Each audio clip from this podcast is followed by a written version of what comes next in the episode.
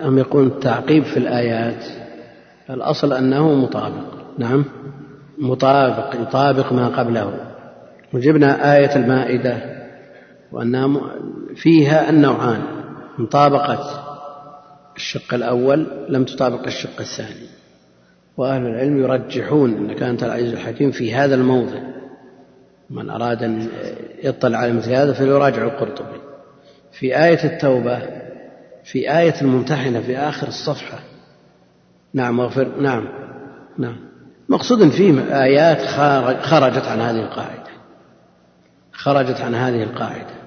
لكن لا يمنع أن الإنسان يستحضر الرحمة والمغفرة من هذا العزيز العظيم نعم الحكيم وأنه بعزته وضعفه لأنه قد تكون المطابقة من باب الضد بضدها تتميز الأشياء فإذا استحضر مثل هذا مع حاجته مع شدة حاجته واستحضر عظمة الرب جل وعلا طابق من هذه الحيثية لأن المطابقة لا يستحضر العظمة من غير أن ينظر إلى ذله وفقره وحاجته إلى ربه. نعم. فإذا نظر إليه من هذه الحيثية فالمطابقة قد تكون بالموافقة وقد تكون بالضدية. شو؟ نعم. من هذه الحيثية يمشي. ما في إشكال. فيها الأمر. لا لا لا تدري الإشكال الذي أردناه. من أهل العلم من يقول إذا دعوت بشيء فأتي من الأسماء الحسنى بما يناسبه تطلب مغفرة ورحمة قل إنك أنت الغفور الرحيم. ما تقول إنك أنت العزيز الحكيم. هذا قرره بعض أهل العلم لكن خرج عليه آيات يعني انتقض بآيات. نقول يتصور مثل هذا إذا الداعي الفقير المسكين الخاضع الذليل إذا تصور عظمة الرب جل وعلا مع شدة حاجته وفقره نعم الله جل وعلا لا شك أنه يجيبه إن لم يكن ثم مانع. نعم. إيه معروف سمعناها مرارا. دون هناك إذاعات تبثها يوميا. في كل صباح نظم فيه الأسماء الحسنى. لكن وش الفائدة من مجرد تلاوتها؟ المقصود إحصاؤها. إيش معنى إحصاؤها؟ فهم معانيها والعمل بها. نعم العمل بها. ولذا جاء في الحديث من طاف أسبوعا يحصيه. هل معناه أنه يعده واحد اثنين ثلاثة سبعة؟ هذا معنى ما هو بصحيح. إنما يستحضر أنه في عبادة. ويأتي بما يليق بهذه العبادة من قول وفعل. نعم. شيء. طيب. إيه هذا إجمال هذا إجمال ما في تفصيل. كلامه في التفصيل. وعلى كل حال الأمر سهل. فإذا استحضرنا معاني هذه الأسماء ودعونا الله جل وعلا بها قصبنا. كيف؟ هو ما في إلا هو هذه ألفاظ لم يتعبد بها. لأن ليست قرآن. ما في شيء متعبد بلفظه غير القرآن. يعني لو أن شخصا يقرأ في البخاري مثلا من غير قصد استفادة ولا عبادة. لا ليتعلم نعم إنما جاز مثلا طبع الكتاب ولا إخراج جميل قال بنقرأ بس أو مثل ما يقرأ في كثير من أقطار المسلمين للبركة فقط. للبركة فقط. وأما العمل فهو على ما كان عليه الأسلاف. من التعصب للمذاهب. مثل هذا البخاري ما تعبد بلفظه ما في شيء متعبد بلفظه إلا القرآن الذي يثاب الإنسان على مجرد القراءة. فلا عدول لأهل السنة والجماعة عما جاء به المرسلون. لا عدول لهم وأهل السنة لم يعدلوا. هذا خبر عن أهل السنة أنهم لم يعدلوا ويعني بذلك الأسلاف ومن تبعهم لا بد أن يكون على طريقهم وعلى سبيلهم المستقيم فلا عدول لهم لا في السابق ولا في اللاحق ليستحقوا هذا الوصف وأنهم من أهل السنة والجماعة. لا عدول لأهل السنة والجماعة عما جاء به المرسلون. فمن عدل عما جاء به المرسلون لم يستحق أن يوصف وأن يتسمى بأنه من أهل السنة والجماعة. وبهذا نعرف أن أهل السنة فرقة واحدة هم الذين عملوا بما جاء عن الله وعن رسوله على مراد الله ومراد رسوله عليه الصلاة والسلام. فإنه الصراط المستقيم.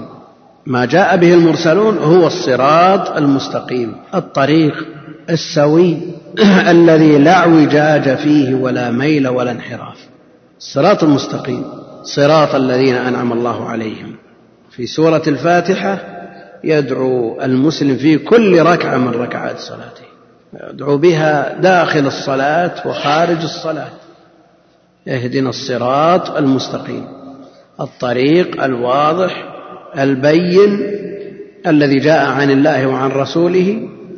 لا اعوجاج فيه ولا ميل ولا انحراف. صراط صراط الذين أنعم الله عليهم صراط الذين أنعم الله عليهم. وأي نعمة أعظم من هذه النعم الذين أنعم الله عليهم من النبيين وأي نعمة أعظم من النبوة على البشر والصديقين والشهداء والصالحين. هؤلاء أنعم الله عليهم. وأي نعم تحصل للبشر فوق هذه النعم؟ وأي نعيم من نعيم أهل الدنيا يعادل شيئا من ذلك؟ من النبيين الذين هم الطبقة العليا من طبقات البشر ويليهم الصديقون الذين صدقوا وصدقوا وآمنوا بما جاء عن الله صدقوا به على مراد الله جل وعلا والشهداء الذين قدموا أنفسهم ومهجهم فداء لدينهم لتكون كلمة الله هي العليا والصالحين. وهم كل عبد لله جل وعلا قد وفى حقوقه وحقوق عباده وإذا كان أدناهم منزله الصالحون ولا شك أن الأنبياء صالحون والصديقون أو الصديقين صالحون والشهداء صالحون لكن الوصف العام مع عطف الصالحين على ما تقدم من باب عطف العام على الخاص للاعتناء بشأن الخاص من النبيين والصديقين والشهداء ويبقى من عداهم ممن هو صالح. مصلح علاقته بربه وعلاقته بالمخلوقين على مراد الله جل وعلا وعلى ضوء ما جاء عنه سبحانه وتعالى. هؤلاء الذين هم أقل الأربعة الأصناف الذين أنعم الله عليهم. تصور أن الإنسان إذا اتصف بهذا الوصف كل مصل يدعو له. كل مصلي يدعو له. كل ما تشهد المصلي دعا للصالحين السلام علينا وعلى عباد الله الصالحين. السلام علينا وعلى عباد الله الصالحين. كل مصلي يدعو لك إذا صلحت وما الذي يمنعك من هذا؟ ولا يتصف بهذا الوصف إلا محروم. مسألة مسألة عملك أنت عمل غيرك. لك نصيب منه. فهم يدعون لك وفيهم الأخيار فيهم الأنبياء فيهم الصديقون فيهم الشهداء فيهم الأولياء. فيهم العباد فيهم الزهاد. فإذا اتصفت بهذا الوصف تستحق هذا الدعاء. وإذا تخلف هذا الوصف فقد حرمت نفسك من هذا الدعاء. والله المستعان. الصراط المستقيم مفرد. وهو صراط الله الذي صراط الذين أنعم الله عليهم. مفرد. لأنه هو الوحيد الصراط الطريق الوحيد المؤدي إلى الجنة. أقرب طريق يوصل إلى الجنة الصراط المستقيم. وما عداه فهي الطرق المنحرفة عنه يمينا وشمالا وقد توصل مع بعد لكن هذا أقرب طريق فهو مفرد. وأن هذا صراطي مستقيم فاتبعوه ولا تتبعوا السبل. فالسبل جمع. لكن ماذا عن قول الله جل وعلا يهدي به؟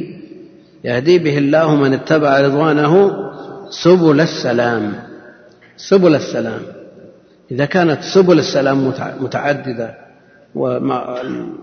وهي سبل توصل إلى السلامة والنجاة من عذاب الله جل وعلا وهي متعددة. كيف جاءت هنا بصيغة الجمع؟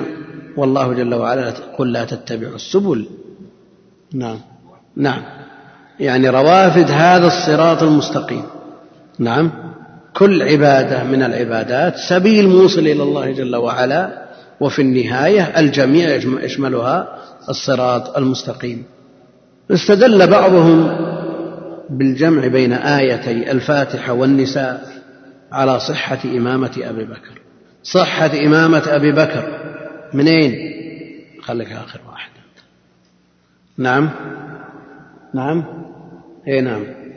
إنما عليك نبي أو صديق أو شهيد المقصود أن النبي عليه الصلاة والسلام سماه صديقا فهو داخل في آية النساء.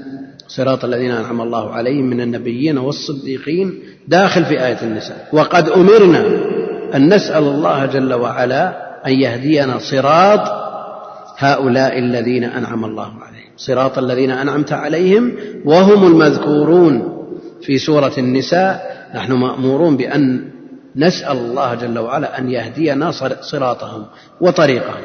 صراط الذين أنعم الله عليهم نعم وهم المذكورون في آية النساء وفيهم الصديقون وأبو بكر واحد منهم. فكيف نسأل الله جل وعلا أن يجعلنا على طريقه وعلى صراط على سبيله الذي سلكه المبني على ما جاء عن الله وعن رسوله عليه الصلاة والسلام؟ ولا تكون إمامته صحيحة. إمامته باطلة ونحن نسأل الله في كل صلاة أن يهدينا صراطه هذا ليس بصحيح. نعم. الصلاح أعم وأشمل من أن يكون دون ما ذكر. الصلاح أعم ولذا أردف الصالح أردف الصالحين بما تقدم من الأنبياء من النبيين والصديقين والشهداء من باب عطف العام على الخاص. فالأنبياء صالحون والصديقون صالحون والشهداء صالحون ومن عداهم ممن صلحت علاقته بربه وبخلقه على ضوء ما جاء عن الله جل وعلا فهو صالح. نعم؟ هذا قلنا إن العطف يقتضي المغايرة. نعم؟ لكن ما الذي ما من الآيات؟ إنا أوحينا إليك كما أوحينا إلى إيش؟ نوح والنبيين. من باب عطف العام على الخاص يقول ذكرت فيما مضى من الدروس أن نثبت ما أثبته الله ورسوله من غير تشبيه. الشيخ قال تمثيل. ذكرت أن من وقع في التحريف والتكييف والتعطيل سببه أن مر بقنطرة التشبيه. نعم. ولو تخيلا ولو في ذهنه. هو توقع أن الإثبات يقتضي إيش؟ التشبيه والتمثيل تشبيه الخالق بالمخلوق فتوصل إلى التعطيل. يقول أفلا يكفي أن نقول إثبات ما أثبته الله ورسوله من غير تشبيه فقط دون ما بعدها لأنها شرح لها؟ نعم. ما دام جاء التحريف ووصف به قوم منحرفون يحرفون الكلمة عن مواضعه فلا بد من إثباته. والتكييف أيضا التمثيل هذا. التمثيل جاء النفي ليس كمثله شيء. والتحريف جاء وصف قوم منحرفين به إذا لا بد من نفيه. والتكييف جاء أيضا في قول في كلام السلف. والتعطيل معروف عند أهل العلم أن الجهمية وغيرهم معطلة فلا نثبت على طريقتهم لأنهم يثبتون شيئا لا يمكن وجوده إلا في الأذهان لا في الأعيان. فلا بد من التفصيل الذي ذكره الشيخ. هذا يسأل يقول هل من قارب الثلاثين سنة يستطيع أن يحفظ؟ أم أنه صعب؟ لا شك أنه أصعب من الحفظ في وقت الصبا في وقت الصغر. الحفظ في وقت الصغر كالنقش في الحجر لكن مع ذلك لا يأس لا يأس. فحفظ الناس وهم كبار. ويكفي الإنسان أن يأتيه أن يأتيه اليقين وهو على هذا الطريق طريق طلب العلم. الذي إذا سلكه سهل الله له به طريقا إلى الجنة. والحفظ من أعظم ما يعين على استحضار المعلومات ويفيد طالب العلم لأنه كيف يفهم شيء لا كلام لا يحفظه؟ إذا كان الفهم مطلوب والفهم مرتب على الحفظ فكيف يستقر في الذهن شيء مرتب على معدوم؟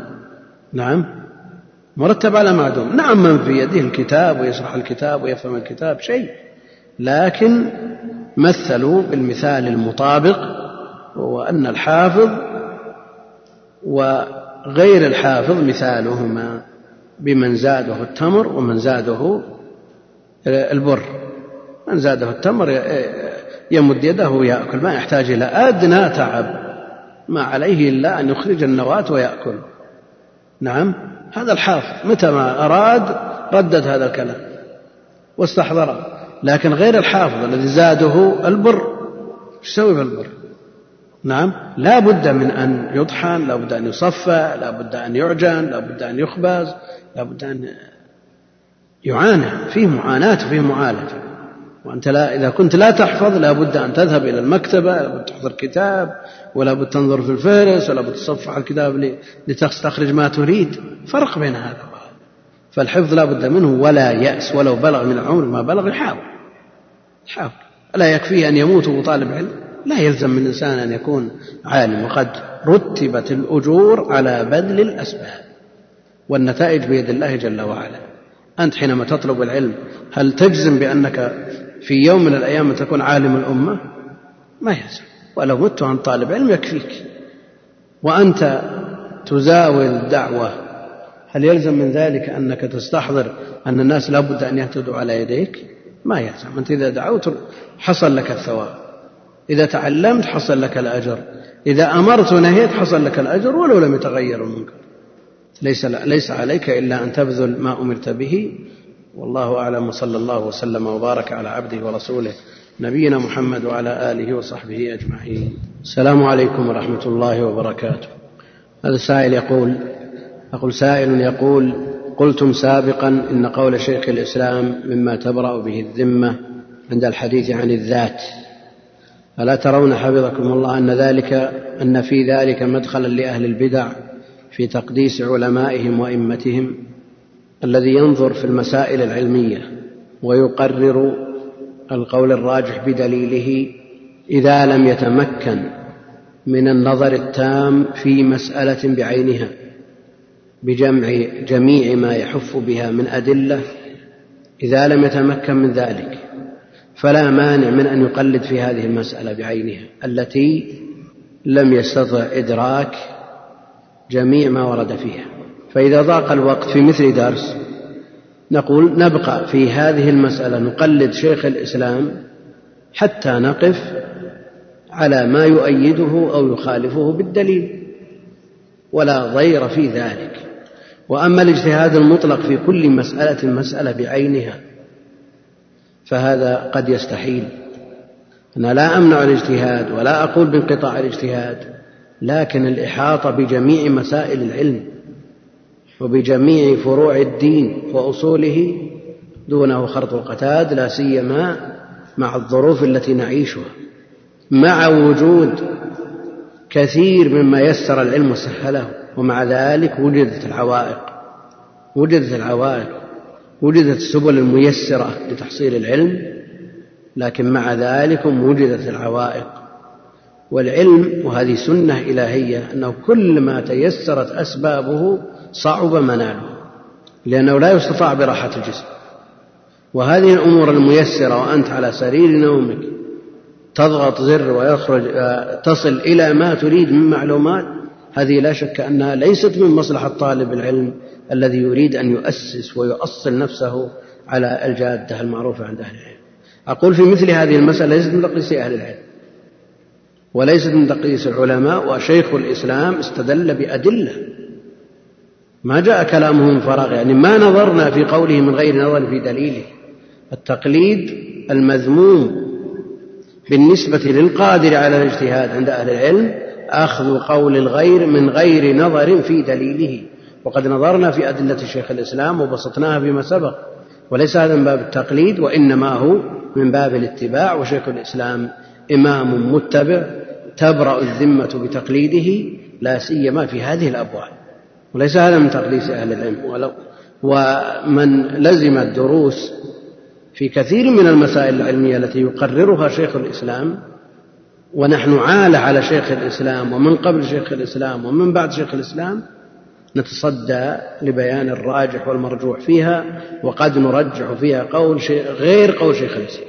في مسائل كثيرة جدا يمكن إحصاؤها يصعب على مر الدروس في كافة فروع العلم والمعرفة.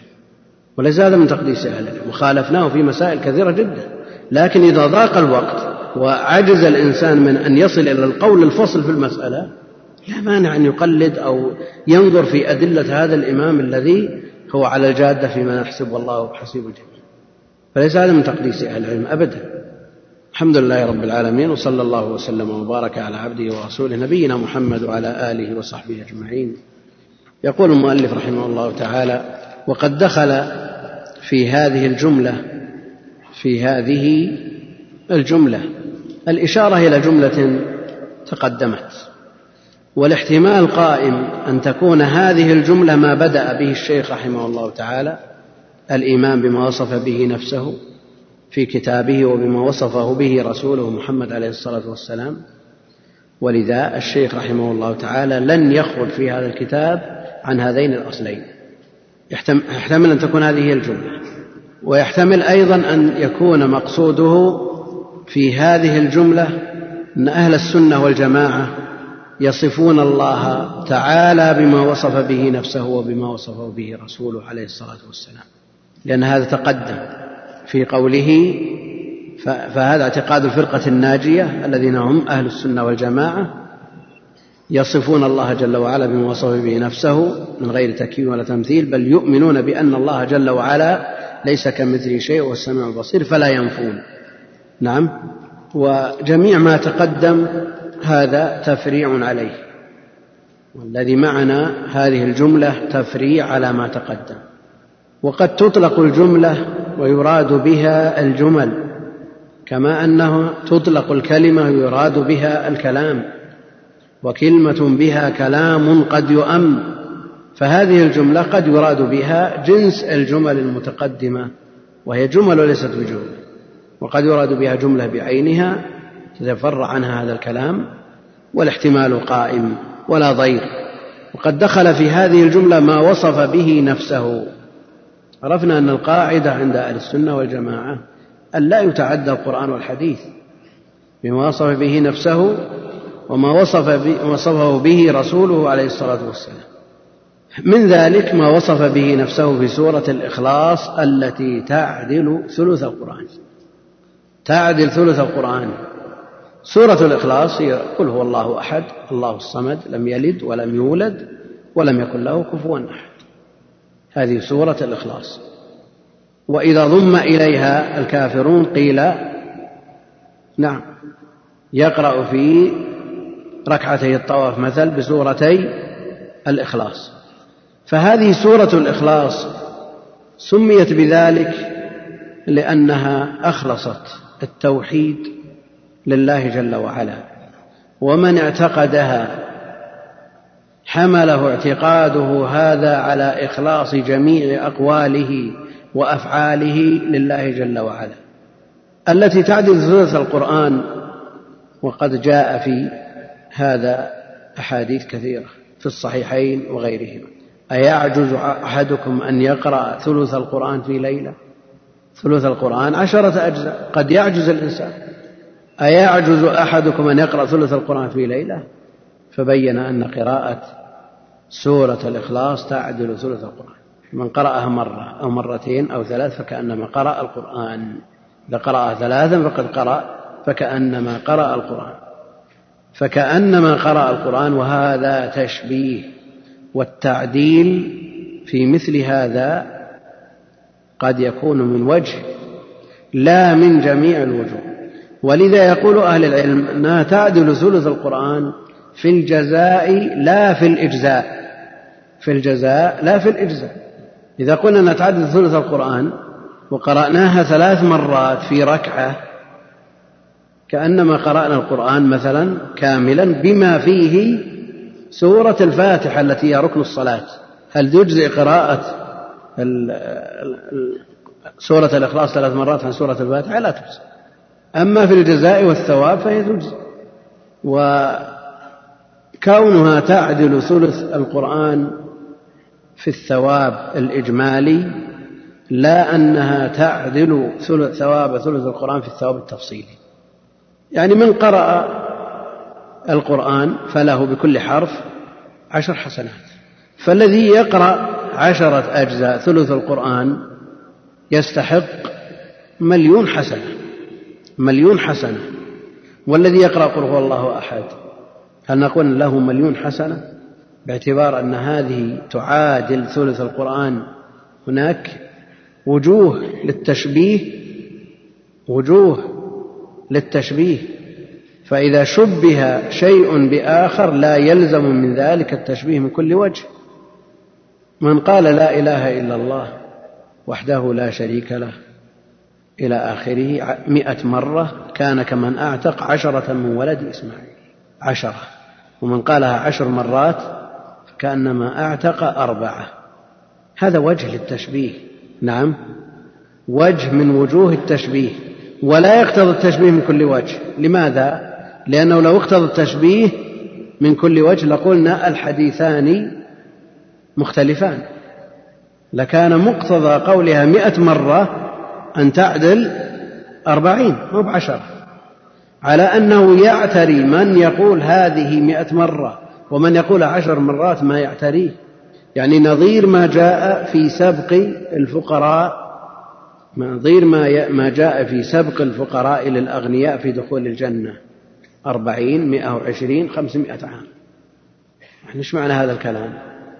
ذلكم لأن الفقراء يتفاوتون في شدة الحاجة وخفتها.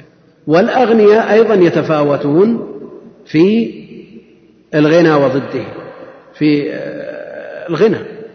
فالمسألة مفترضة في أغنى الناس وأفقر الناس بينهما خمسمائة عام.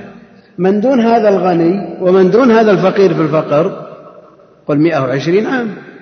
من دون الفقير الثاني الغني الثاني ودون الفقير الثاني في الحاجة بينهما أربعون عام. وكل أمر من أمور التقديرات في الشرع على هذه الكيفية التقديرات المختلفة. تحمل على مثل هذا وإلا فيقال في النصوص اضطراب.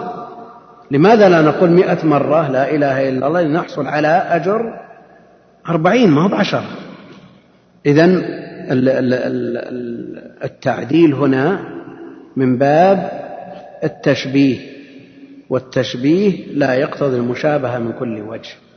وجاء في النصوص مثلا العامل في آخر الزمان عند فساد الزمان وعند اضطراب الأحوال وعند اشتداد الفتن وتراكم المحن العامل وهو القابض على دينه له أجر خمسين له أجر خمسين من الصحابة لا من أقرانه وقرنائه أجر خمسين من الصحابة.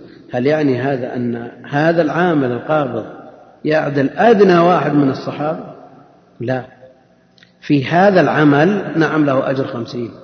لكن في غيره من الأعمال لو أنفق أحدكم مثل أحد ذهبا ما بلغ مد أحدهم ولا نصيف شرف الصحبة لا يدركه أحد ممن هو دون الصحابة مهما بلغت به أعماله مهما بلغت به أعماله. فالتفضيل من هذه الحيثية لا يقتضي التفضيل من كل وجه. ويقول حيث يقول قل هو الله أحد الله الصمد لم يلد ولم يولد ولم يكن له كفوا أحد. شيخ الإسلام له تفسير لسورة الإخلاص تفسير نفيس. وله أيضا كتاب في هذه المسألة جواب أهل العلم والإيمان بتحقيق ما أخبر به رسول الرحمن من أن قل هو الله أحد تعدل ثلث القرآن. وجه التعديل مثلا وجه التعديل وهذا يوضح لنا نعم آه، أيضا التشبيه من أي وجه. القرآن يشتمل على ثلاثة أجزاء منها ما يتعلق بالله جل وعلا ما يتعلق بالله جل وعلا ومنها ما يتعلق بأفعال المكلفين من الأحكام الأوامر والنواهي ومنها ما يتعلق بغيره من الأمم السابقة في القصص وغيره. وسورة الإخلاص تحقق القسم الأول فهي من هذه الحيثية تعدل ثلث القرآن لأن القرآن على ثلاثة أجزاء وجاء في صحيح مسلم ما يدل على ذلك. شيخ الإسلام رحمه الله تعالى يقول بعد سئل شيخ الإسلام تقي الدين أبو العباس أحمد بن تيمية رضي الله عنه عما ورد في سورة قل هو الله أحد أنها تعدل سورة القرآن وكذلك ورد في سورة الزلزلة وقل يا أيها الكافرون والفاتحة هل ما ورد في هذه المعادلة ثابت في المجموع أم في البعض؟ ومن روى ذلك وما ثبت في ذلك وما معنى هذه المعادلة وكلام الله واحد من نسبة إليه عز وجل وهل هذه المفاضلة بتقدير ثبوتها متعدية إلى الأسماء والصفات أم لا؟ الصفات القديمة والأسماء القديمة هل يجوز المفاضلة بينها مع أنها قديمة؟ ومن القائل بذلك؟ وفي أي كتبه قال ذلك؟ ووجه الترجيح في ذلك بما يمكن من دليل عقلي ونقلي فأجاب رحمه الله الحمد لله أما الحديث أما, أما الذي أخرجه أصحاب الصحيح كالبخاري ومسلم فأخرجوا فضل قل هو الله أحد. وروي عن الدار قطني أنه قال لم يصح في فضل سورة أكثر مما صح في فضلها. وكذلك أخرجوا فضل فاتحة الكتاب. قال صلى الله عليه وسلم فيها أنه لم ينزل في التوراة ولا في الإنجيل ولا في القرآن مثلها. لم يذكر فيها ولم يذكر فيها أنها تعدل جزءا من القرآن كما كما قال في قل هو الله أحد أنها تعدل ثلث القرآن. في صحيح البخاري عن الضحاك عن أبي سعيد الخدري قال قال رسول الله صلى الله عليه وسلم لأصحابه أيعجز أحدكم أن يقرأ بثلث القرآن في ليلة؟ قال قال نعم. قال فشق ذلك عليهم وقالوا أينا يطيق ذلك يا رسول الله؟ قال الله الواحد الصمد ثلث القرآن. وهذا يراد به التعبير عن السورة وليس هذا لفظها الله الواحد الصمد ثلث القرآن. يعني السورة التي يثبت فيها الأحدية لله جل وعلا والصمدية تعدل ثلث القرآن. قال قل هو الله أحد تعدل ثلث القرآن وروى مسلم. وفي صحيح مسلم عن معدان بن أبي طلحة عن أبي الدرداء عن النبي صلى الله عليه وسلم قال أيعجز أحدكم أن, يكون أن يقرأ في ليلة ثلث القرآن؟ قالوا وكيف يقرأ ثلث القرآن؟ قال قل هو الله أحد تعدل ثلث القرآن. وروى مسلم أيضا عن أبي الدرداء رضي الله عنه عن النبي صلى الله عليه وسلم قال إن الله جزأ القرآن ثلاثة أجزاء. إن الله تعالى جزأ القرآن ثلاثة أجزاء. فجعل قل هو الله أحد جزءا من أجزاء القرآن. وفي صحيح البخاري عن عبد الرحمن بن عبد الله بن أبي صعصعة عن أبي سعيد أن رجلا سمع يقرأ قل هو الله أحد يرددها فلما أصبح إلى آخره. هذه تعدل ثلث القرآن وسبق أن قلنا أن التعديل في الجزاء لا في الإجزاء. ولذا لو اعتمر أحد في رمضان هل تجزئه هذه تجزئه هذه العمرة عن حجة الإسلام؟ هل يقول بهذا أحد؟ لم يقل به أحد. قد ثبت في الصحيح أنها تعدل حجة. رواية الحجة مع النبي عليه الصلاة والسلام. فمثل هذه الأمور إنما تذكر للترغيب في ما ورد فيه النص. ولا يعني أن المشابهة تكون من كل وجه. أن عن أبي سعيد أن رجلا سمع رجلا يقرأ قل هو الله أحد يرددها فلما أصبح جاء إلى النبي عليه الصلاة والسلام فذكر ذلك له وكان وكأن الرجل يتقالها فقال رسول الله صلى الله عليه وسلم والذي نفسي بيده إنها لتعدل ثلث القرآن.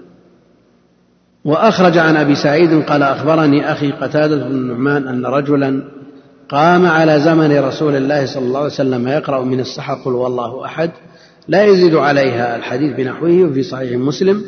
عن أبي هريرة قال قال رسول الله صلى الله عليه وسلم احشدوا. يعني اجتمعوا. فإني سأقرأ عليكم ثلث القرآن. قال فحشد من حشد. يعني اجتمع من اجتمع. ثم خرج نبي الله صلى الله عليه وسلم فقرأ قل هو الله أحد ثم دخل.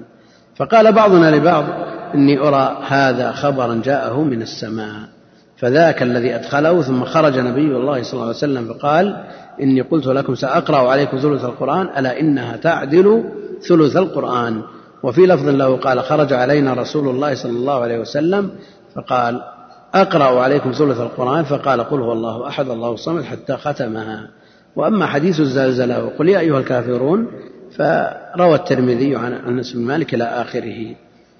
فصل وأما السؤال عن معنى هذه المعادلة مع الاشتراك في كون الجميع كلام الله فهذا السؤال يتضمن شيئين. أحدهما أن كلام الله هل بعضه أفضل من بعض أم لا؟ هل كلام الله بعضه أفضل من بعض أم لا؟ أما باعتبار القائل والمتكلم هو الله جل وعلا فكلامه واحد كلامه واحد. وأما باعتبار الموضوع الذي يعالجه هذا الكلام فلا شك أنه متفاوت متفاوت ومتفاضل. وأعظم سورة في القرآن الفاتحة وأعظم آية في كتاب الله آية الكرسي. وهذا أفعل تفضيل. يدل على التفاضل والتفاوت. فالتفاضل والتفاوت موجود وقرره علماء الإسلام. ولو نظرنا إلى سورة الإخلاص والسورة التي قبلها نعم هذا بات ليلة يكرر قل هو الله أحد. نعم. وجاء في فعله ما جاء من النص في الصحيح. لكن لو كرر في ليلة تبت يدا أبي لهب وتب يحصل له مثل هذا الأجر. نعم.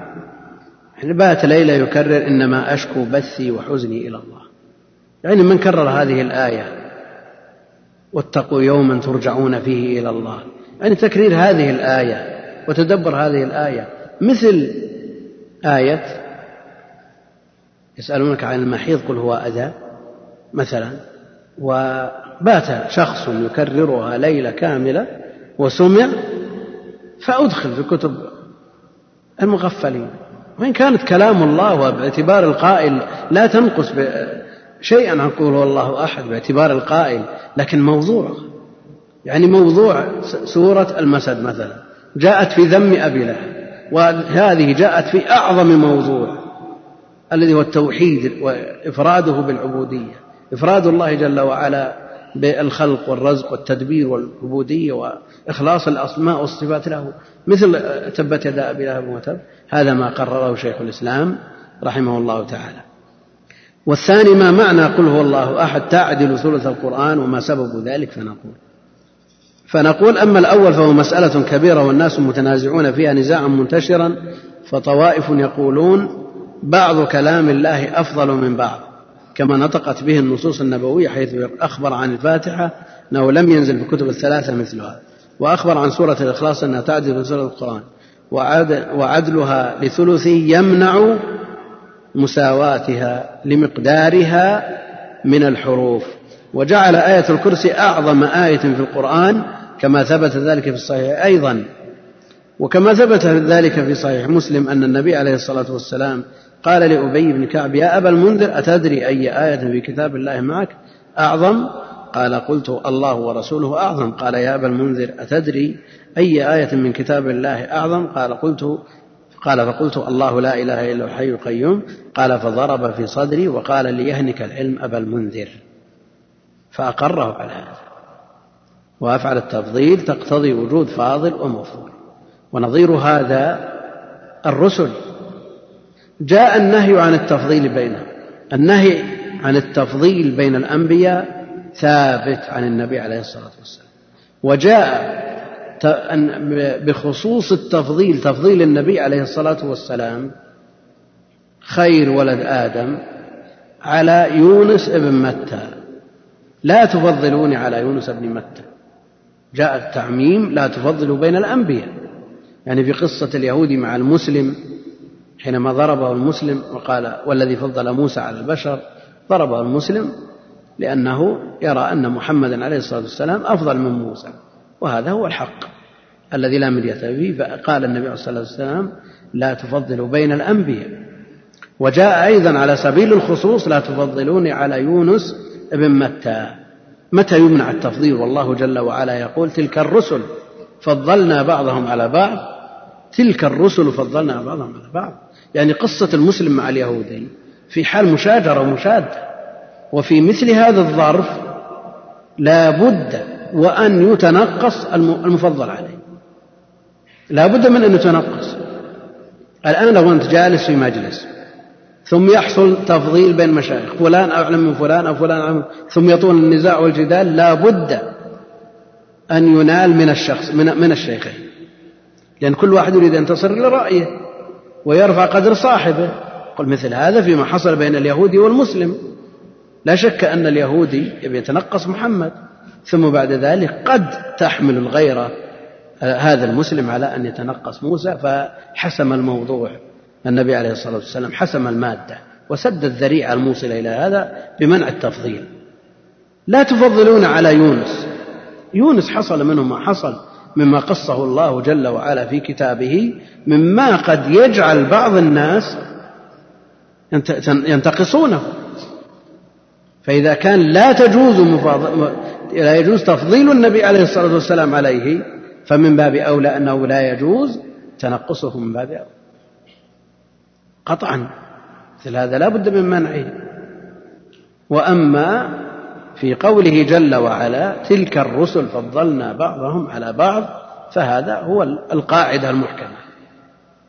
نعم لا شك أن محمد خير ولد آدم ولا ينازع في هذا أحد وأنه أفضل البشر أفضل المخلوقات على الإطلاق. وأولو العزم من الرسل أفضل من غيرهم وهكذا. ففضلنا بعضهم على بعض يدل على أن بعضهم من بعض لكن هذا ليس للبشر. أن ينتقصوا الأنبياء أو تطاول ألسنتهم عليهم. فمن هذه الحيثية يمنع التفضيل. لو قال لو أن شخصا قال سورة قل هو الله أحد أفضل من تبت ثم أخذ يتنقص هذه السورة. توجد من الطوائف التي تنتسب إلى الإسلام من لا يجوز قراءة هذه السورة. نسأل الله السلامة والعافية. نعم نسأل الله السلامة والعافية. هذا إلحاد. كما أنه وجد نسأل الله العافية من يقول تحذف قل قل هو الله أحد. شو الفائدة من قل؟ قال وانتهى ومات. الله أحد. يقول هذا الكلام. والقرآن مصون محفوظ من الزيادة والنقصان فمن أنكر حرفا منه كفر. وكما أن من زاد فيه حرفا كفر. مصون. يقول وقد قال تعالى ما ننسخ من آية أو ننسيها نأتي بخير منها أو مثلها فأخبر أنه يأتي بخير منها أو مثلها وهذا بيان من الله لكون تلك الآية قد يأتي بمثلها تارة أو خير منها أخرى فدل ذلك على أن الآيات تتماثل تارة وتتفاضل أخرى وأيضا في التوراة والإنجيل والقرآن جميعها كلام الله مع علم المسلمين بأن القرآن أفضل الكتب الثلاث هذه مسألة مفترضة في توراة وإنجيل غير محرفة. توراة وإنجيل غير محرفة. أما المحرف لا قيمة له. قال تعالى وأنزلنا إليك الكتاب بالحق مصدقا لما بين يديه من الكتاب ومهيمنا عليه. وقال تعالى إنا نحن نزلنا الذكر وإنا له لحافظون. قال تعالى قل لئن اجتمعت الإنس والجن على أن يأتوا بمثل هذا القرآن لا يأتون بمثله ولو كان بعضهم لبعض ظهيرا. وقال تعالى الله نزل أحسن الحديث. فأخبر أنه أحسن حديث فدل على أنه أحسن من سائر الأحاديث المنزلة من عند الله وغير المنزلة. قد قال تعالى ولقد أتيناك سبعا من المثاني والقرآن العظيم سواء كان المراد بذلك الفاتحة أو القرآن كل والقرآن كله فإنه يدل على أن القرآن العظيم له اختصاص بهذا الوصف على ما ليس كذلك. وقد سمى الله القرآن كله مجيدا وكريما وعزيزا وقد تحدى الخلق أن يأتوا بمثله إلى آخره. والقول إلى أن قال وتفضيل أحد الكلامين وتفضيل أحد الكلامين بأحكام توجب تشريفه ويدل على أنه أفضل في نفسه وإن كان ذلك ترجيحا لأحد المتماثلين بلا مرجح وإلا لأن كاتب وإن. وهذا خلاف ما علم من سنة الرب تبارك وتعالى بشرعه بل وفي خلقه.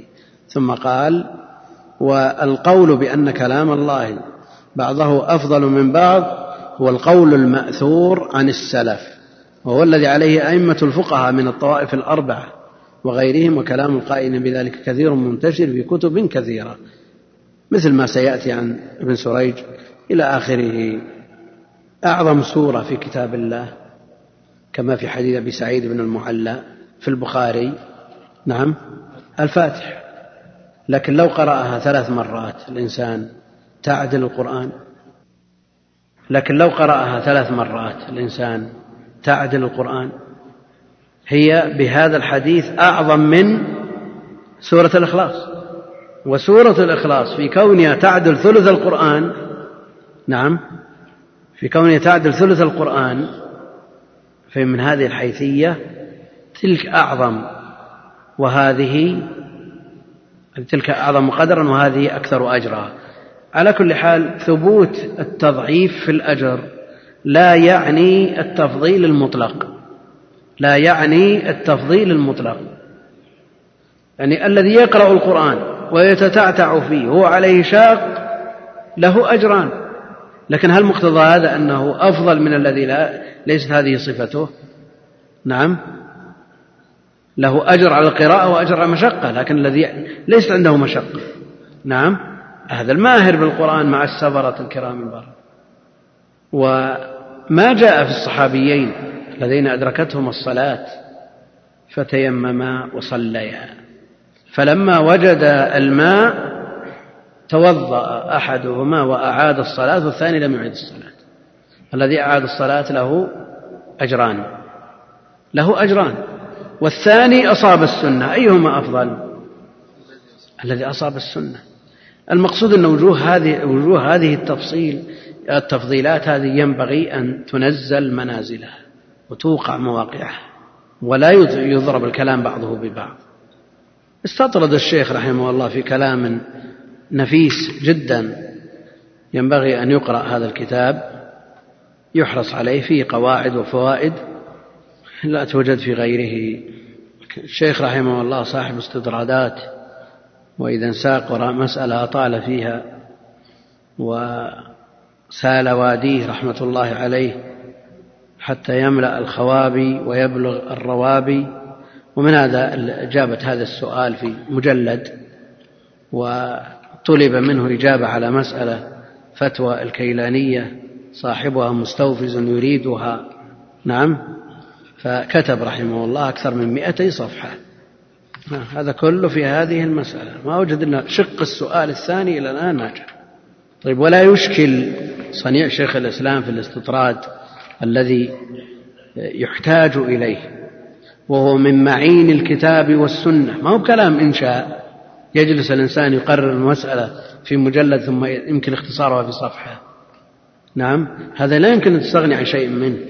لأنه من معين الكتاب والسنة وإلا فمثل هذا يشكل على كلام الحافظ بن رجب رحمه الله تعالى الذي يقول من أزرى بعالم لقلة كلامه وفضل عليه غيره لكثرة كلامه فقد أزرى بسلف هذه الأمة وأئمتها لأن كلام السلف قليل جدا. نعم. يقول وسنبين إن شاء الله تعالى أن إذا كانت قل هو الله أحد تعدل ثلث القرآن لم يلزم من ذلك أنها أفضل من الفاتحة ولا أنها يكتفى بتلاوتها ثلاث مرات عن تلاوة القرآن بل قد كره السلف أن تقرأ إذا قرئ القرآن كله إلا مرة واحدة كما كتبت في المصحف. نعم فإن القرآن يقرأ كما كتب في المصحف لا يزاد على ذلك ولا ينقص منه. على كل حال نحيلكم على هذا الكتاب.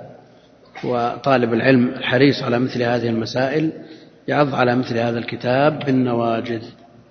اسم الكتاب جواب أهل العلم والإيمان. جواب أهل العلم والإيمان بتحقيق ما أخبر به رسول الرحمن من أن قل هو الله أحد تعدل ثلث القرآن. وله أيضا تفسير لسورة الإخلاص.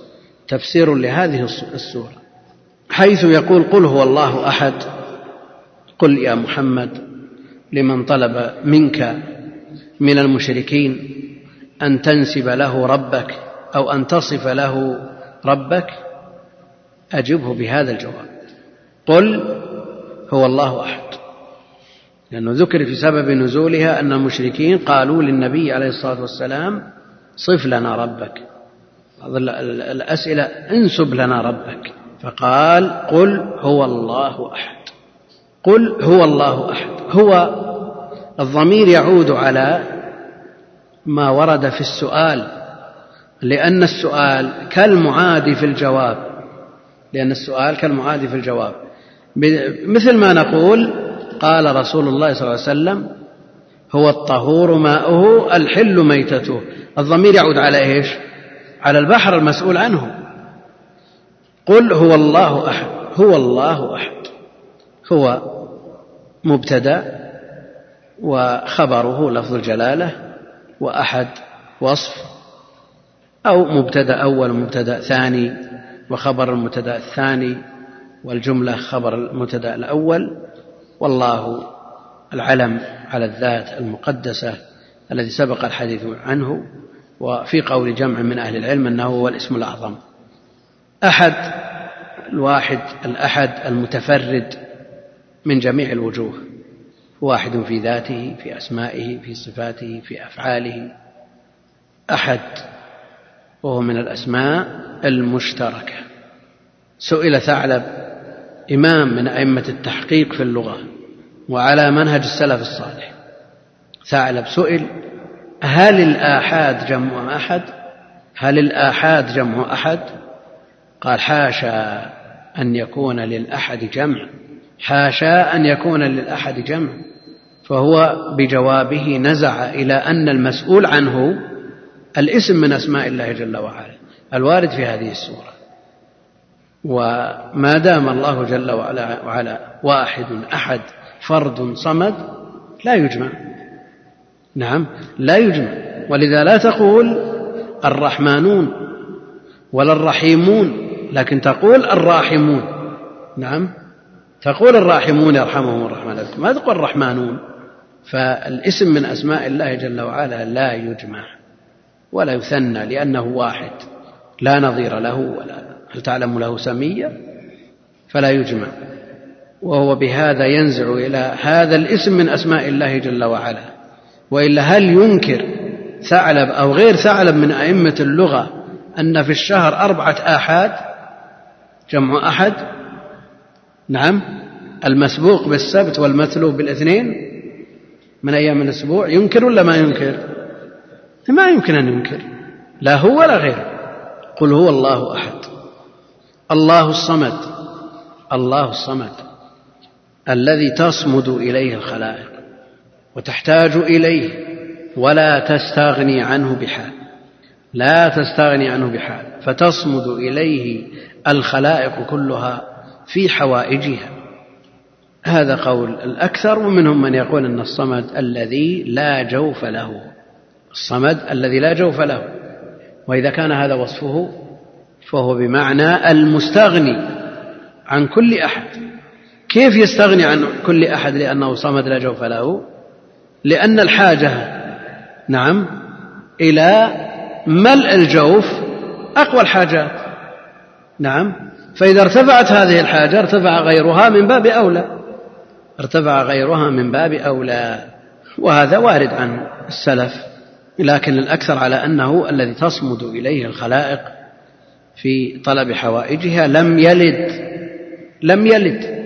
سبق الحديث عن الإثبات وأنه مفصل. هو الله أحد الله الصمد وجاءت الأسماء مفصلة والأسماء مفصلة إثباتا إثباتا. وأما النفي هو على سبيل الإجمال. وهنا فصل لم يلد ولم يولد لماذا؟ لأن إثبات هذا المنفي جاء بعينه فينبغي أن ينفى بعينه لأنه وجد من يثبت الولد لله جل وعلا. فجاء النفي لرد هذه الشبهة. ومع ذلك هل قيل بأن الله جل وعلا له والد قيل له ولد. لكن هل قيل له والد؟ من باب اللازم أن من ولد فقد ولد. نعم. من ولد فقد ولد. ومن زعم أن له ولد لا يستبعد أن يزعم أن له والد. وهذه الصفة لا شك أنها بالنسبة للمخلوق الولادة صفة كمال. فالذي يولد له أكمل من الذي لا يولد له. لكن بالنسبة للخالق. صفة نقص لأن الارتباط بين الوالد والولد صفة تكامل تكامل لأن كل واحد يحتاج إلى الثاني.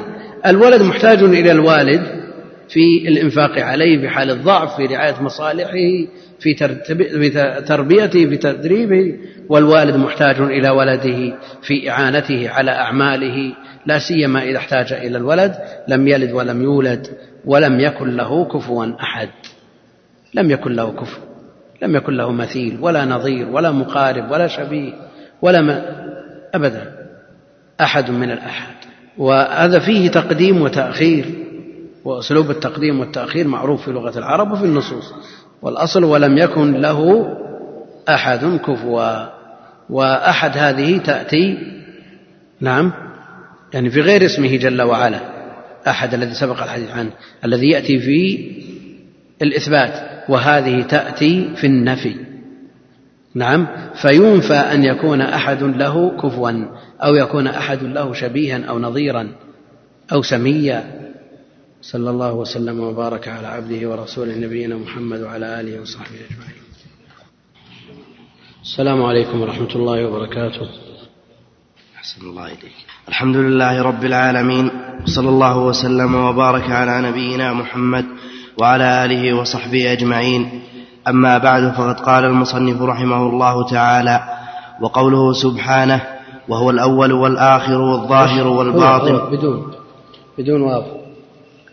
هو الأول والآخر والظاهر هو الأول والآخر والظاهر والباطن وهو بكل شيء عليم. وقوله سبحانه وتوكل على الحي الذي لا يموت وقوله وهو العليم الحكيم وقو... العليم. هو العليم. هو العليم الحكيم. وهو العليم الحكيم وهو العليم وهو العليم الخبير يعلم ما يلج في الأرض وما يخرج. طبعة الشيخ ابن مانع رحمه الله فيها أخطاء فيها أخطاء على أن النسخ لم تتفق على ترتيب الآيات. نعم؟ ففي بعض النسخ تقديم هو الأول والآخر كما هنا وفي بعضها تقديم وتوكل على الحي الذي لا يموت. التقديم والتأخير أمره يسير لكن الإشكال في أن يؤتى بآية في غير موضعها. فالشيخ رحمه الله تعالى يسوق آيات العلم. نعم. يعلم ما يلج في الأرض وما يخرج منها وما ينزل من السماء وما يعرج فيها. وعنده مفاتح الغيب لا يعلمها إلا هو ويعلم ما في البر والبحر وما تسقط من ورقة إلا يعلمها ولا حبة في ظلمات الأرض ولا رطب ولا يابس إلا في كتاب مبين. وقوله وما تحمل من أنثى ولا تضع إلا بعلمه وقوله لتعلموا أن الله على كل شيء قدير وأن الله قد أحاط بكل شيء علما. وقوله الحمد لله رب العالمين وصلى الله وسلم وبارك على عبده ورسوله نبينا محمد وعلى آله وصحبه أجمعين. يقول المؤلف رحمه الله تعالى في أول الأدلة على إثبات الأسماء والصفات وقد دخل في هذه الجملة ما وصف به نفسه في سورة الإخلاص وما وصف به نفسه في أعظم آية في كتابه نعم ثم عطف فقال وقوله سبحانه لأن المعطوف عليه مجرور في سورة الإخلاص في أعظم آية نعم وقوله يعني وفي قوله سبحانه هو الأول والآخر والظاهر والباطن وهو بكل شيء عليم. هو الأول أول. جاء تفسير هذه الأسماء الأربعة المتقابلة في الحديث الصحيح. اللهم أنت الأول فليس قبلك شيء. وأنت الآخر فليس بعدك شيء. وأنت الظاهر فليس فوقك شيء. وأنت الباطن فليس دونك شيء. وخير ما يفسر به كلام الله جل وعلا بكلامه تعالى. فإن لم يوجد فبكلام نبيه عليه الصلاة والسلام. وهنا يفسر بالحديث الصحيح. الأول الذي ليس قبله شيء أولية مطلقة. والفائدة من هذا التفسير أن الأولية قد تطلق ويراد بها الأولية النسبية. فلما جاء قوله عليه الصلاة والسلام الأول الذي ليس قبله شيء لنفي مثل هذا الاحتمال في أولية مطلقة وأولية نسبية. مثال ذلك نعم صلاة الكسوف أول نعم. لو قيل مثلا فلان الطالب فلان أول من حضر اليوم أو الموظف اليوم أول أو هو من حضر أول من حضر اليوم فلان. بالنسبة لهذا اليوم أولية نسبية هو الأول لكن بالنسبة لما تقدمه من الأيام يعني هل يلزم من قولنا أول من حضر الأولية المطلقة؟ نعم بحيث لا يتقدمه شيء لا يلزم من ذلك. ومن أوضح الأمثلة صلاة الكسوف. مثلنا بها في مرارا. حيث قال فقام قياما طويلا نحو من سورة البقرة ثم قام قياما طويلا يعني بعد الركوع الأول طويلا قام قياما طويلا دون القيام الأول ثم قال في القيام الثالث فقام قياما طويلا دون القيام الأول وقال في القيام الرابع فقام قياما طويلا دون القيام الأول. القيام الأول الذي يلي تكبيرة الإحرام وقبل الركوع الأول أوليته مطلقة لأنه ليس قبله قيام. الثاني الذي بعد الركوع ثاني قبله قيام لكنه بالنسبة للثالث والرابع أول. ولذلك قال في الثالث وهو دون القيام الأول هل يريد بهذا القيام الأول أولية مطلقة أو أولية نسبية؟ نعم. طيب في القيام الرابع قال وهو دون القيام الأول هل يقصد بذلك الأول أولية مطلقة أو الثاني الذي أوليته نسبية أو الثالث الذي هو أول بالنسبة للرابع؟ هذه أولية نسبية. ألا يحتمل أن يراد بالأول أولية مطلقة هنا؟ وما الذي يترتب على هذا؟ يعني في صلاة الكسوف. إذا قلنا المراد بالأول في المواضع الثلاثة الأولية المطلقة قلنا أن القيامات الثلاثة متساوية تشترك في كونها دون القيام الأول أولية مطلقة. وإذا قلنا أولية نسبية فيكون الأول أطول ثم الذي يليه الثاني أقل منه وأطول من الثالث. نعم؟ ثم الثالث دون الثاني وأطول من الرابع. فيكون كل قيام دون الذي قبله. وهذا بناء على الأولية النسبية. وجاء التفسير بالحديث الصحيح ليرفع مثل هذا الاحتمال لتكون الأولية مطلقة هو الأول لكن هل يقوم قولنا القديم مقام الأول؟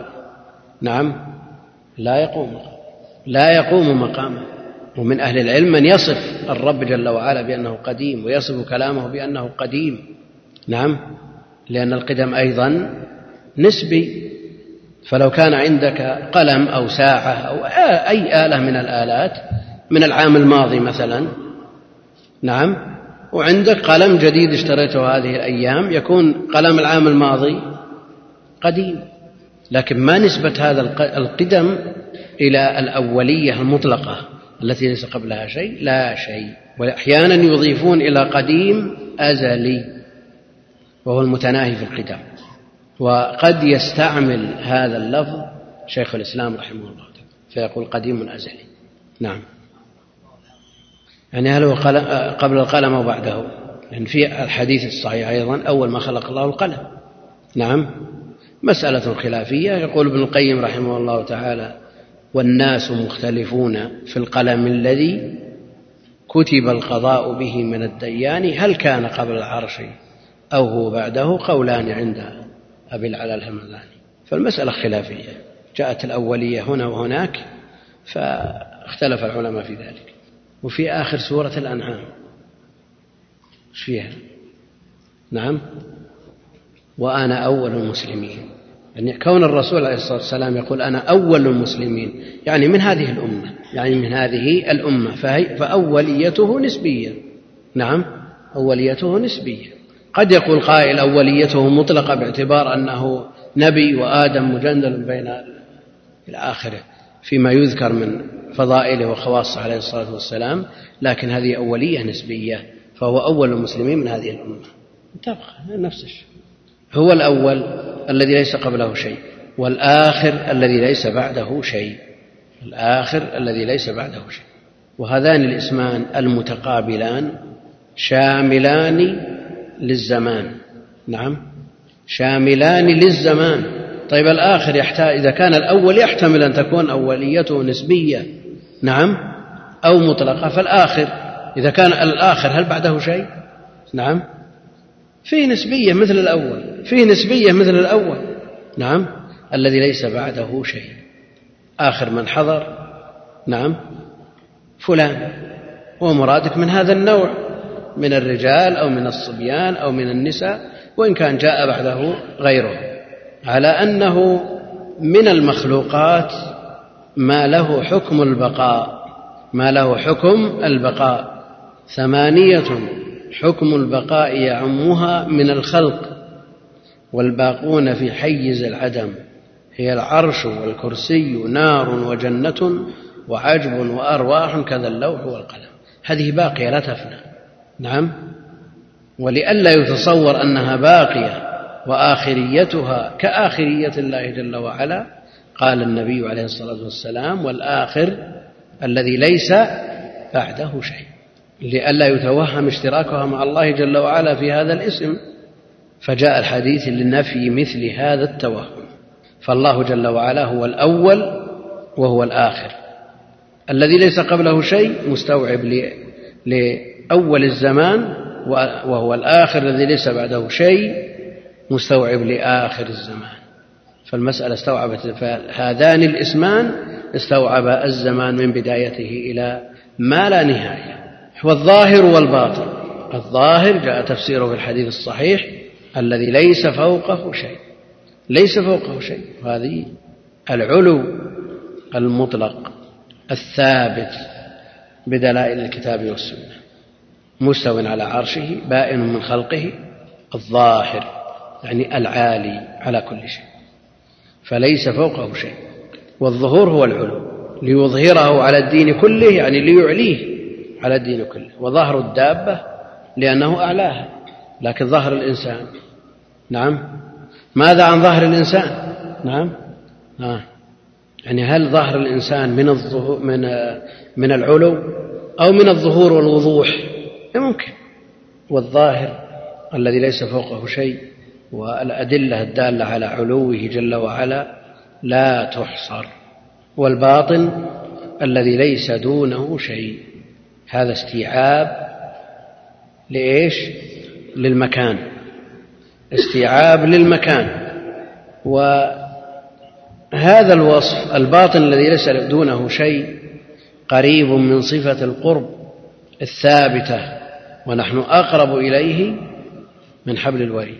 قريب من صفة القرب وهو بكل شيء عليم بكل شيء عليم فعلمه محيط بكل شيء بجميع الأشياء دقيقها وجليلها كلياتها وجزئياتها.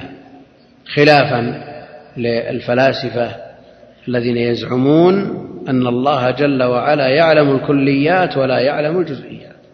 وخلافا لمن ينفي صفة العلم. ينفي أن الله جل وعلا متصف بصفة العلم. فلا يعلم الأشياء إلا بعد وقوعها. لئلا يلزم من ذلك أنه نعم الجبر. لئلا يلزم من ذلك الجبر. ووقعوا في شر مما فروا منه. والأئمة يقولون ناظروهم بالعلم. فإن أنكروه كفروا. وإن أقروا به خصموا. فلجأوا إلى عدم إثبات الصفة. نعم ونفي نقيضها. هم لا يقولون الله جل وعلا يعلم متصف بصفة العلم لكن يقولون لا يجهل. لأن من لازم نفي العلم إثبات الجهل والجهل صفة نقص. فهم لا يريدون يفرون من إثبات صفة النقص إلى أن ينفوها فيقولون لا يجهل. لا يجهل. أيضا هذه صفة نقص لأن الجمادات لا تجهل. لما قالوا لا يجهل قال السارية لا تجهل. السارية لا تجهل ومع ذلك هي جماد. هذه الآية اشتملت من الأسماء على الأول والآخر والظاهر والباطن والعليم واشتملت من الصفات الأولية والآخرية والظهور وما يقابلها وصفة العلم بكل شيء عليم. والعموم محفوظ عموم الآية محفوظ فلا يخرج عن علمه شيء. قوله سبحانه وتوكل على الحي الذي لا يموت توكل فوض أمورك على الله جل وعلا. توكل على الله جل وعلا حق التوكل بحيث لا تلتفت إلى غيره لا تلتفت إلى غيره. هل ينافي هذا التوكل فعل الأسباب؟ نعم. المأمور بها لا ينافي فعل الأسباب لكن ينافي التوكل الاعتماد على الأسباب. الأسباب مأمور بها شرعا مأمور بها شرعا وترك الأسباب قدح في العقل كما أن الاعتماد على هذه الأسباب من غير نظر إلى المسبب قدح في الشرع في الديانة.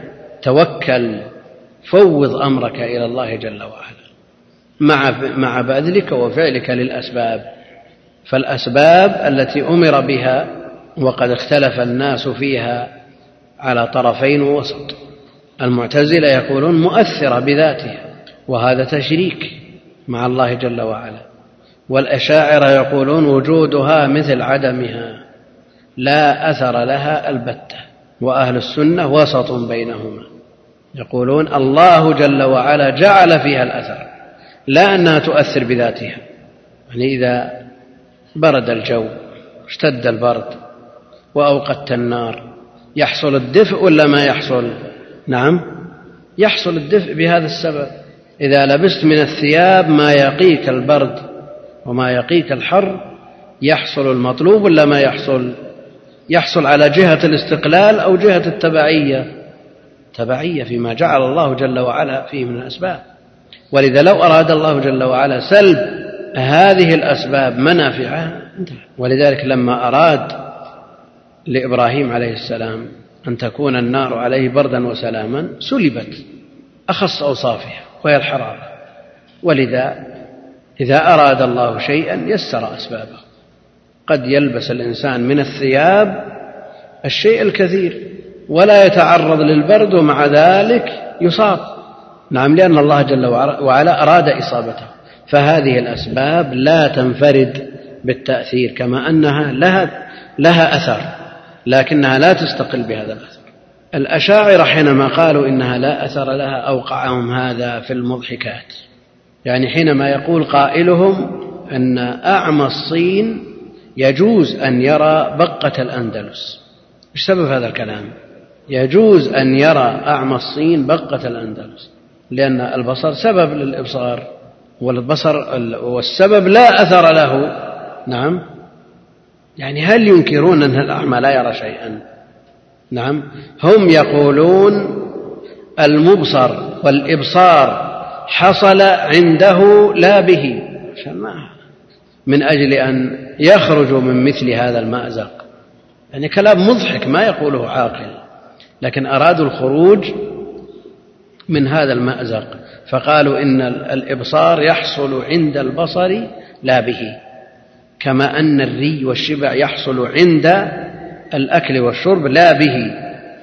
توكل على الحي. نعم؟ أيوه. لا بالحرف بالحرف. نص بالحرف. لا لا من كتبهم ناخذ. قد لا يوجد في كتبهم المؤلفة في الفن نفسه لكن في كتب شروح الحديث موجود بكثرة مثل هذا نعم. الإشكال أن مثل هذا الكلام الدقيق قد يخفى وينقله بعض طلاب العلم بعض من آه، عنده شيء من العلم وهو لا يدركه. يعني السفاريني وهو محسوب على أهل السنة وهو حنبلي. نعم هو تساهل مع بعض الفرق كالأشاعرة والماتريدية فأدخلهم في أهل السنة. يقول عن المتواتر أن العلم يحصل عنده لا به. نعم. هذا شك أنه تأثر. نعم تأثر بمذهبهم. توكل على الحي الذي لا يموت. توكل على الحي الذي لا يموت. استشعار الحياة الكاملة التي لا يعتريها نقص بوجه من الوجوه يكون سبب في تمام التوكل. فإذا عرف العبد أن الله جل وعلا حي حياة كاملة مطلقة. لا يعتريها نقص بوجه من الوجوه حمله ذلك على التوكل حق التوكل. هو الأول في الآية الأولى. تعريف الجزئين المبتدأ والخبر نعم يدل على الحصر. هذا بالنسبة للأسماء الأولى منحصرة بالله جل وعلا لأن تعريف الجزئين يدل عليه. في الآية الثانية توكل على الحي الذي لا يموت وعلى الله فتوكلوا إن كنتم مؤمنين هذا أيضا أسلوب حصر. فالتوكل لا يكون إلا على الله جل وعلا. هنا من مضايق الأنظار في هذا الباب وهو التوكل على الله جل وعلا حق التوكل مع مزاولة الأسباب. قد يضيق الأمر على المكلف.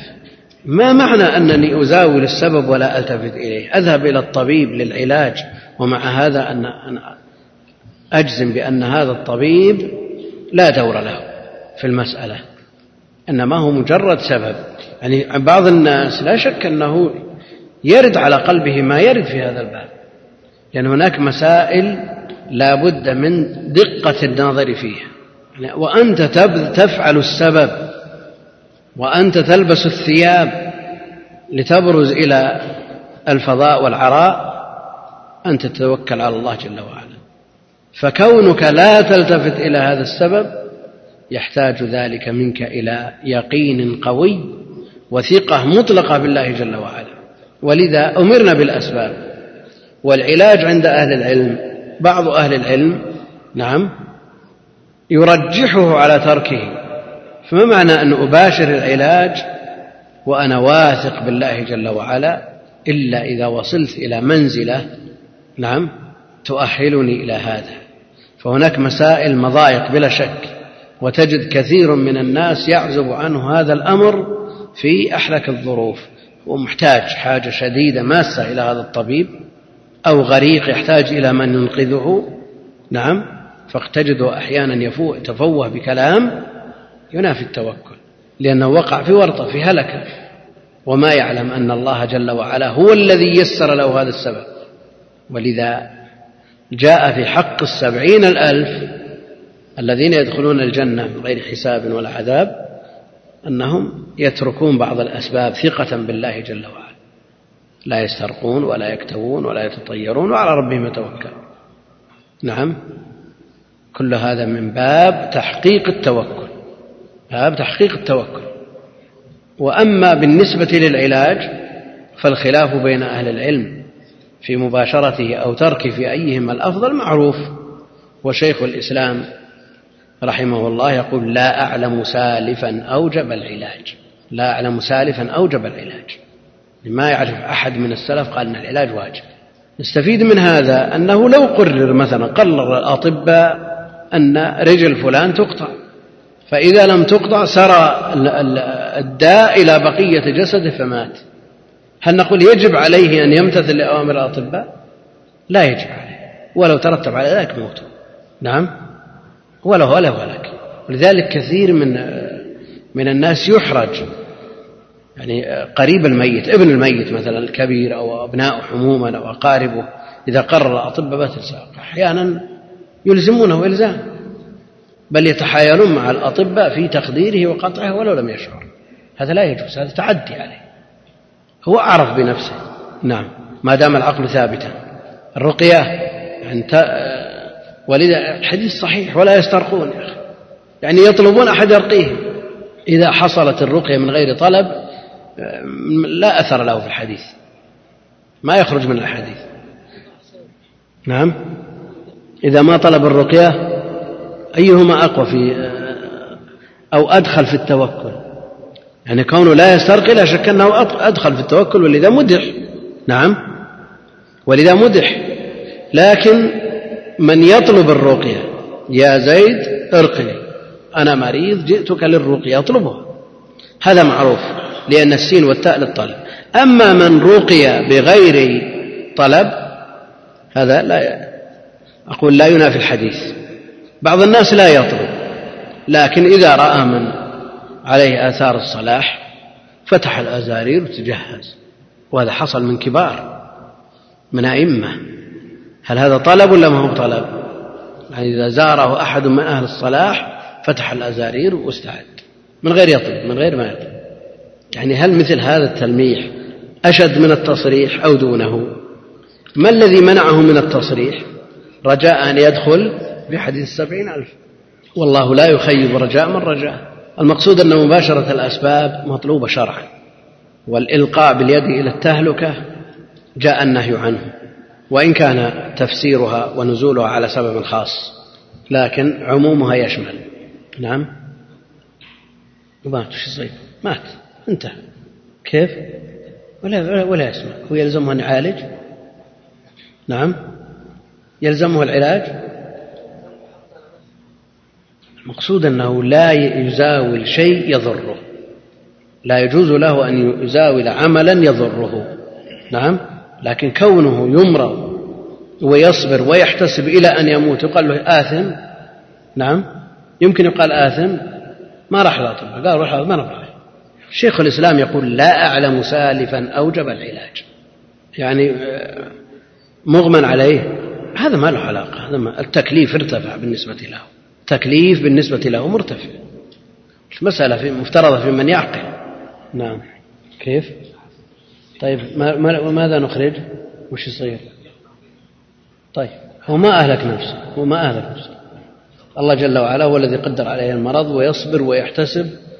ولو قرر طب ما هلك ما فعل ما هلك نفسه. ما جاء بسكين وذبح نفسه. هو انتظر حتى جاءه أجل. صبر واحتسب. بذل ما أمر به شرعا ولا تعدى ولا ظلم. ولا حفظ حفظ النفس بحيث لا يعتدى لا يعتدي ولا يعتدى عليه. هو ما تعدى ولا ظلم.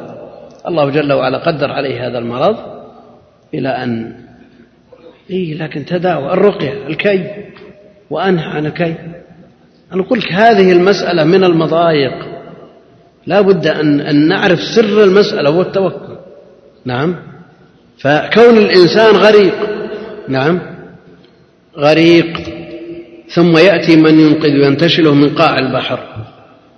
لا شك أنه سوف يعترف له بالجميل إلى أن يموت. نعم. ويلتفت إليه بقلبه. نعم. إلا إذا كان من قوة اليقين والثقة والاعتماد على الله بمنزلة الصديقين. وإلا هذا شيء يحس الإنسان بنفسه. نعم. نعم. لأنه جاء من النصوص ما يدل على ترك العلاج. لا يسترقون ولا يكتبون ولا هذا من ترك العلاج. نعم. إلا علاج. ما الفرق بين وبين طلب العلاج؟ هذا يطلب العلاج من الطبيب فيدخل في السبعين إيه. ما الفرق بينهما؟ ما. لو نظرنا إلى هذا النص ومدح ترك الاسترقاء وترك الكي. نعم. ونظرنا إلى أن النبي عليه الصلاة والسلام هو أكمل الخلق رقى ورقي نعم. وكوى اكتوى ولا ما اكتوى؟ اي لكن مثل هذا العمل الذي فعله وفعل به كيف يمدح تاركه؟ نعم. سبحان الله. نعم. طيب الكي الكي كيف يفعل النبي عليه الصلاة والسلام؟ شيء مفضول. يعني هنا المطالب المخاطب بحديث السبعين حينما النبي عليه الصلاة والسلام كوى سعد. نعم؟ هو الرسول أو سعد؟ سعد. نعم. لكن القاعدة عند أهل العلم أن ما حرم أخذه حرم دفعه. فكون هذا يمنع من هذا العمل وأنا أعينه على تحقيقه ويبقى أن المسألة من المضايق. فعلى الإنسان أن يعتمد على الله ويثق به ويتوكل عليه. طيب هذا الذي ترك الاسترقاء وترك الاكتواء وترك العلاج زاعما أنه متوكل على الله جل وعلا حق التوكل. لكنه إذا زاره أحد قال أنا ولا تركت العلاج أنا متوكل أنا واثق أنا. وإذا جاءه أحد من أقاربه أخذ يتشكى ويتذمر هذا يفعل يبذل جميع الأسباب ولا يقول مثل هذا الكلام. لأن المسألة مسألة كمال. مسألة كمال. وليست هذه أمور محرمة. لا اللهم إلا التطير. نعم. فمثل هذه الأمور تحتاج إلى ملاحظة دقيقة للقلب. قل مثل هذا في من أصيب بمصيبة بموت ولده مثلا. بموت ولده. يعني عادي الناس هل يتصور؟ هل يتصور أن القلب يحزن والعين تدمع؟ نعم. وقد رضي تمام الرضا عن الله جل وعلا. نعم. هذه منازل عليا منازل نعم. كونه رقاء كل حال الرقية شرعية. وننزل من القرآن ما هو شفاء. قل هو الذين آمنوا هدى وشفاء. هذا ما في إشكال. ورقى النبي عليه الصلاة والسلام وقي هذا ما فيه أدنى إشكال لكن المسألة مسألة كمال. نعم. دعونا مسألة الجواز. جواز شيء ومسألة الكمال شيء فوقه. نعم. لا. لا تقول علاج الأولاد قل عندي ولد مريض أطلب له من يرقيه. أنا لا أسترقي بنفسي لكن أسترقي لولد. تدخل في السبعين ولا تخرج منهم؟ نعم. ناوي ناوي نسترقي ولد راح نسترقي الولد. نعم. يعني يحمل نفسه على العزيمة. نعم. ويتعامل مع غيره بالرخصة. نعم. حديث. بلا شك. اتفاق هذا المستحباب. يقول هل طلب العلاج تقتري الأحكام التكليفية؟ عرفنا أن الوجوب لم يقل به أحد من السلف. لا يرقون هذه شيخ الإسلام يقول غير محفوظة لأن النبي عليه الصلاة والسلام رقى. والراقي محسن والراقي محسن. توكل على الحي الحياة الكاملة التي لا يعتريها نقص بحال من الأحوال بخلاف حياة المخلوق. التي روحه في جسده وهو حي اتفاقا ودونها الحياة التي فارق فيها الحي روحه كالشهداء ومن باب أولى الأنبياء الذين حياتهم برزخية أما حياة الله جل وعلا فهي كاملة الكمال المطلق. والذي لا يموت هذا مفهوم الحي. نعم مفهوم الحي نعم. نعم. مفهوم اللفظ الذي لا يموت. فتضافر على هذا المنطوق والمفهوم فأثبت بذلك الحياة الكاملة. نعم. إن لم يكن هذا فهو قد اعتمد عليه. إن لم يكن هذا الاستشعار فقد اعتمد على الطبيب. وعلى الطبيب. إن لم يكن هذا الاستشعار. يعني لو أن شخصا بلغ به الألم ما بلغ. ثم ذهب إلى طبيب يعني وهو في طريقه أن الشفاء بيد الله جل وعلا والاحتمال هل يشفى أو لا يشفى على يد هذا الطبيب؟ قائم. لكن أتى الطبيب بإبرة فضربه هذه الإبرة فخمد الألم تماما عاد طبيعيا. ماذا يجد في نفسه لهذا الطبيب؟ نعم. ما يشيد به في كل مجلس. إنه طبيب بارع ماهر.